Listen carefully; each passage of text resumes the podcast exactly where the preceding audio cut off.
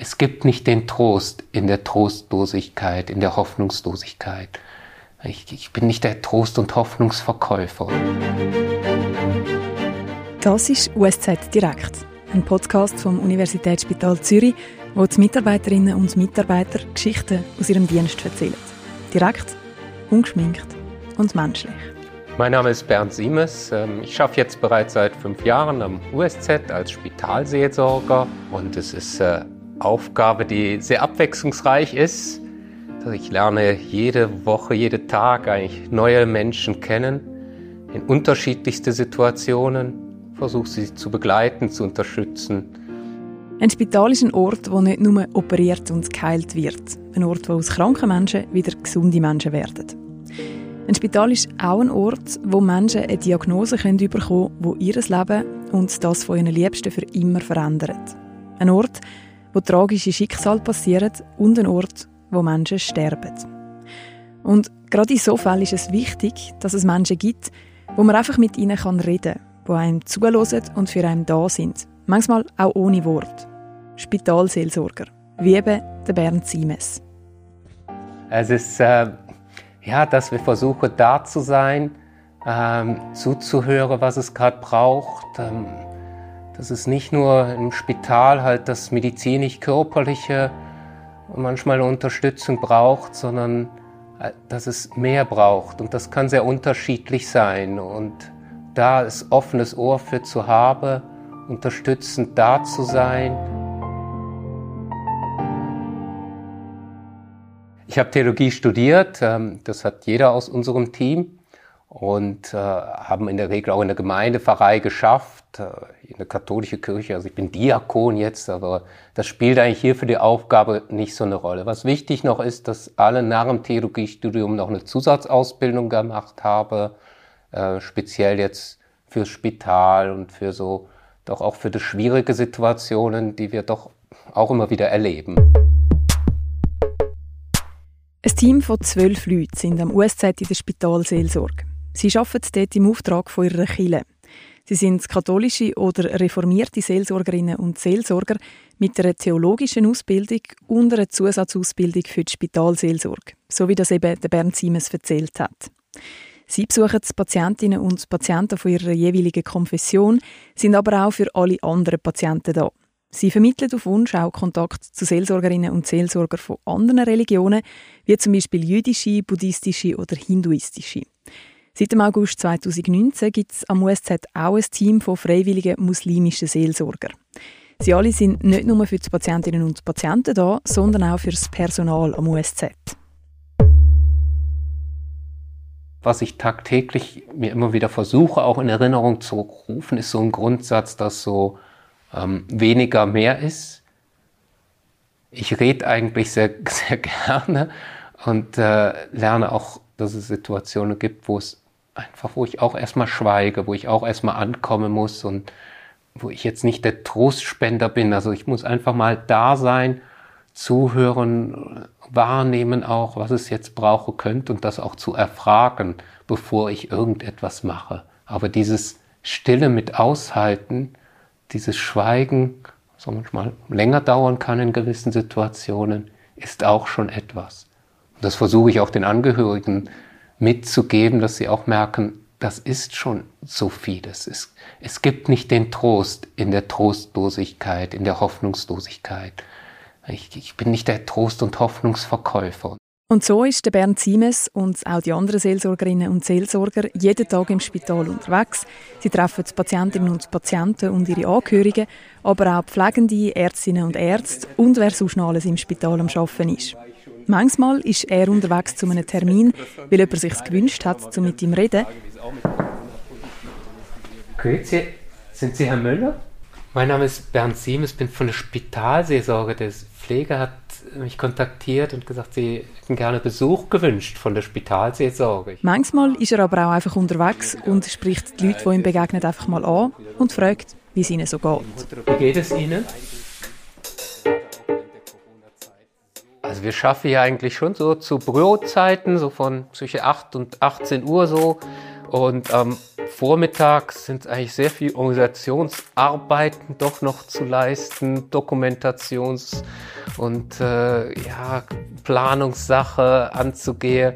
Am Vormittag ist es aber auch schwieriger, die Patienten zu besuchen. Da finden die Visiten statt und auf einigen Abteilungen ist es wirklich schwierig, da Zeitfenster zu finden. Und dann so in der Regel ab 1 versuche ich eigentlich, sage ich immer so, meine Runde im Spital zu drehen, auf meinen Stationen. Je nachdem habe ich dann schon gewisse Verabredungen, aber am liebsten bin ich eigentlich, dass ich mich von oben runter arbeite, in dem Hauptgebäude tätig und dann fange ich oben im F an, bis ich dann so gegen 5, manchmal aber erst um 6 Uhr dann zu Ende bin. Und ja, manchmal komme ich da so richtig schier so schön in den Flow des Besuchens von einem Zimmer ins andere, aber es gibt auch Tage, wo ich irgendwie gar nicht reinkomme, wo es irgendwie nicht gewünscht ist, wo der Patient doch nicht da ist, wo es mich nicht braucht, die kann es auch geben, ja, es ist so verschieden. Neben dem normalen Dienst zu Bürozeiten macht er auch noch Bereitschaftsdienst, so dass auch außerhalb von diesen Zeiten jemand von der Seelsorge immer erreichbar ist. Zudem ist er auch noch als Notfallseelsorger tätig. Das heisst, er ist zum Beispiel vor Ort, wenn es einen Unfall gegeben hat und Menschen an der Unfallstelle einen Seelsorger brauchen. Bei all diesen Tätigkeiten ist Bernd Siemes wichtig zu sagen, dass die Seelsorge zwar ein Angebot von der Kirche ist, aber dass er für alle Menschen im Spital da ist, unabhängig vom Glauben. Und dass Seelsorge für ihn eben nicht gleich Kirche sei.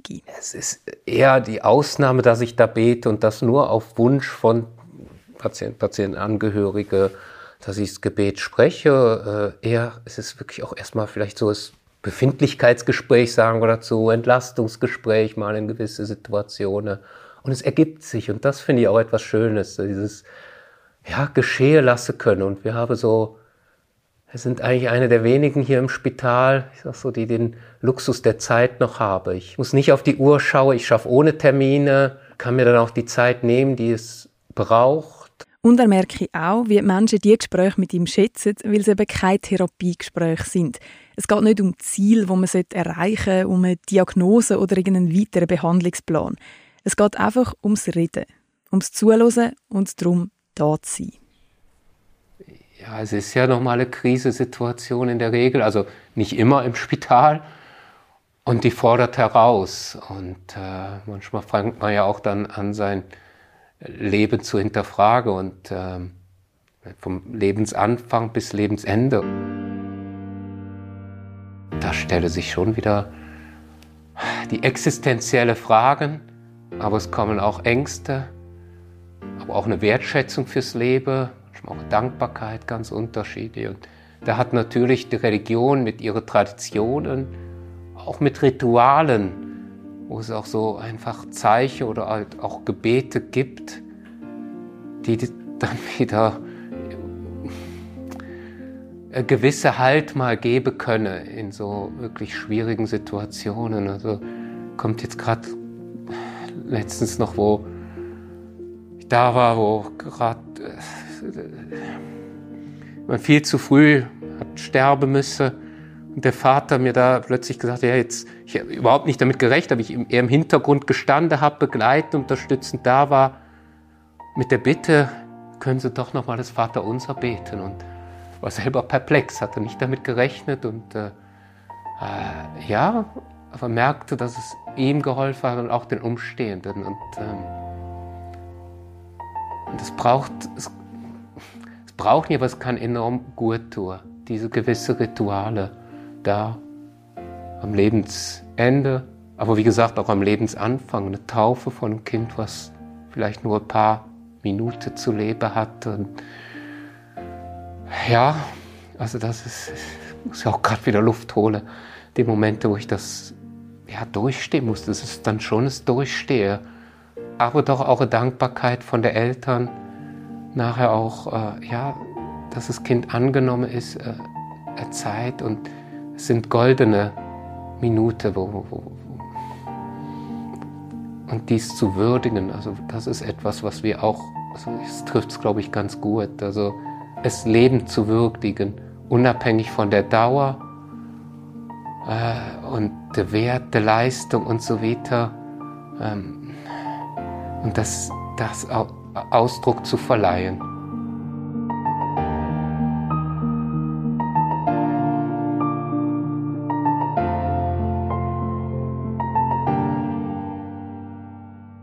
Aber es sind auch nicht nur traurig, sondern es sind auch wirklich auch schöne Begegnungen. Oder auch die Traurigen können auf eine Art schön sein. In dem Sinne da auch unterstützend, begleitend da gewesen zu sein. Etwas, was ich immer so als ein Andenken schier an eine Person mittrage, ist so ein gehäkeltes, goldgelbes Herz, was wir eine Patientin, die ich über mehrere Wochen hier begleitet habe, einmal selbst gehäkelt hat und mitgegeben hat, und das war wirklich eine sehr eindrückliche Begleitung. Es ist eher die Ausnahme, dass wir über so lange Zeitraum hier Patienten begleiten können, und das war, ja, es hat sich da auch eine Beziehung entwickeln können, und es war eine sehr schwierige Situation für sie, und da immer wieder sie, ja, dann wieder schauen zu können, dass sie wieder den Boden unter den Füßen bekommt, einen kleinen Beitrag dafür zu leisten, das war schon schön. Und da kommt direkt bei mir auch jetzt gerade wieder das Lächeln aufs Gesicht. Für Patienten da sein, heisst für Bernd Siemes auch, dass er mit den Patienten in die Kirche geht und mit ihnen dort Klavier spielt. Oder dass er mit den Patientinnen und Patienten einmal Domino spielt. Eigentlich geht es ja allen um das Patientenwohl und dass es dem Menschen gut geht und dass er wieder geheilt dann so weit wie möglich nach Hause kann. Und das ist ja wirklich das gemeinsame Ziel vom USZ, von der Spitzenmediziner, vom Pflegepersonal, Hotellerie, Reinigungsdienst, vom Essen und so weiter. Und dass diese unterschiedlichen Berufe, die hier zusammen schaffen, fürs Patientenwohl. Und das ist ja eigentlich im Grunde auch das Ziel aller Religionen. Und sollte ja auch das Ziel von uns allen Menschen sein, was uns verbindet. Alle arbeiten zusammen. Für Patientinnen und Patienten, für die Menschen am USZ. Dass das in so einem grossen Spital wie am USZ einfach funktioniert, hat Bernd Siemes zuerst überrascht. Was im Großen und Ganzen so von den Ärzten oder bis hin zur obersten Direktion fürs Wohlwollen und Wertschätzung der Seelsorge entgegengebracht wird. Und wo wir es besonders gemerkt haben, war während der Corona-Zeit, also wo das Besuchsverbot, das strikte ausgesprochen worden ist, oder uns gesagt wurde, ist ja, euch brauchen wir jetzt wirklich unbedingt, und geht, also wo jetzt auch die Angehörigen nicht besuchen konnten, geht so hin und versucht da so gut wie möglich unterstützend da zu sein. Und auch was uns da gelungen ist, also mit der anderen Dienst zusammen, dass es Abschied nehme, immer und mit der Angehörigen gestaltet worden ist. Also dass sie trotz der Vorsichtsmaßnahmen haben kommen können, Abschied nehmen können. Und das war so enorm wichtig und schön, was es da auch immer doch für Wege gefunden worden sind. Also das war etwas Beeindruckendes, wie auch da das Netz USZ funktioniert hat, wirklich. Also im Großen, und das, glaube ich, alle auch das war schön einfach. Die Corona-Zeit sei sowieso eine ganz spezielle und herausfordernde Zeit gewesen. Der grösste Stress sei gewesen, weil niemand gewusst hätte, was einem konkret erwartet. Sie seien in dieser Zeit für die Angestellten da gewesen, für die Patientinnen und Patienten, aber auch für die Angehörigen, die ihre Liebsten ja nicht mehr haben können ins Spital besuchen kommen. Für die Angehörigen da zu sein, das war eine Challenge, weil bisher haben wir doch das Seelsorge, Hauptgespräch, also Face-to-Face ablaufe. Und dann vor allem jetzt zu schauen, dass es auch jetzt über Telefon oder Videotelefonie, wie kann das funktionieren? Und da haben wir sowohl als auch Erfahrungen gemacht, ähnlich wie auch die Pflege. Also ja, es funktioniert schon, aber es hat auch seine Grenzen. Und die Vorteile zu nutzen, sei es, dass wir jetzt auch Beiträge bekommen haben, die wir dann abgespielt haben von Liedern auf der Intensivstation, auf Wunsch der Angehörigen, was sie auch, ja, dass sie da auch einen Beitrag so habe leisten können, der Unterstützung, die Angehörigen. Nicht nur während Corona, das Wohl der Patientinnen und Patienten, aber auch das der Spitalmitarbeitenden steht im Mittelpunkt der Arbeit von Bernd Siemes und seinen Kolleginnen und Kollegen.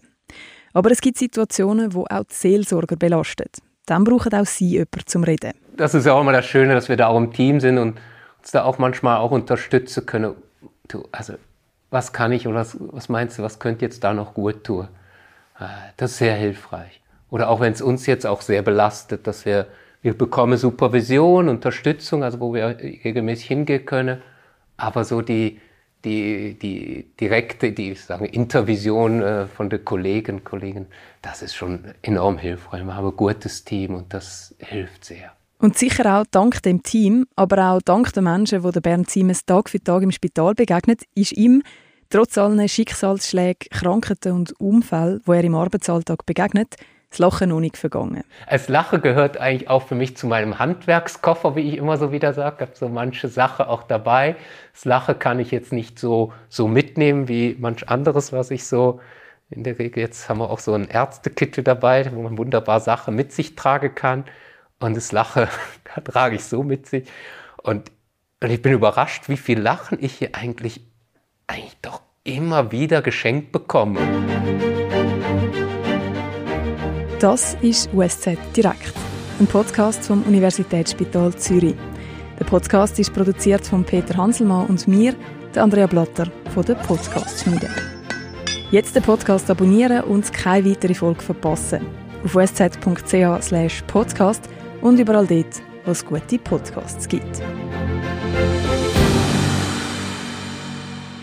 Übrigens, auch von der USZ-Seelsorge gibt es einen Podcast.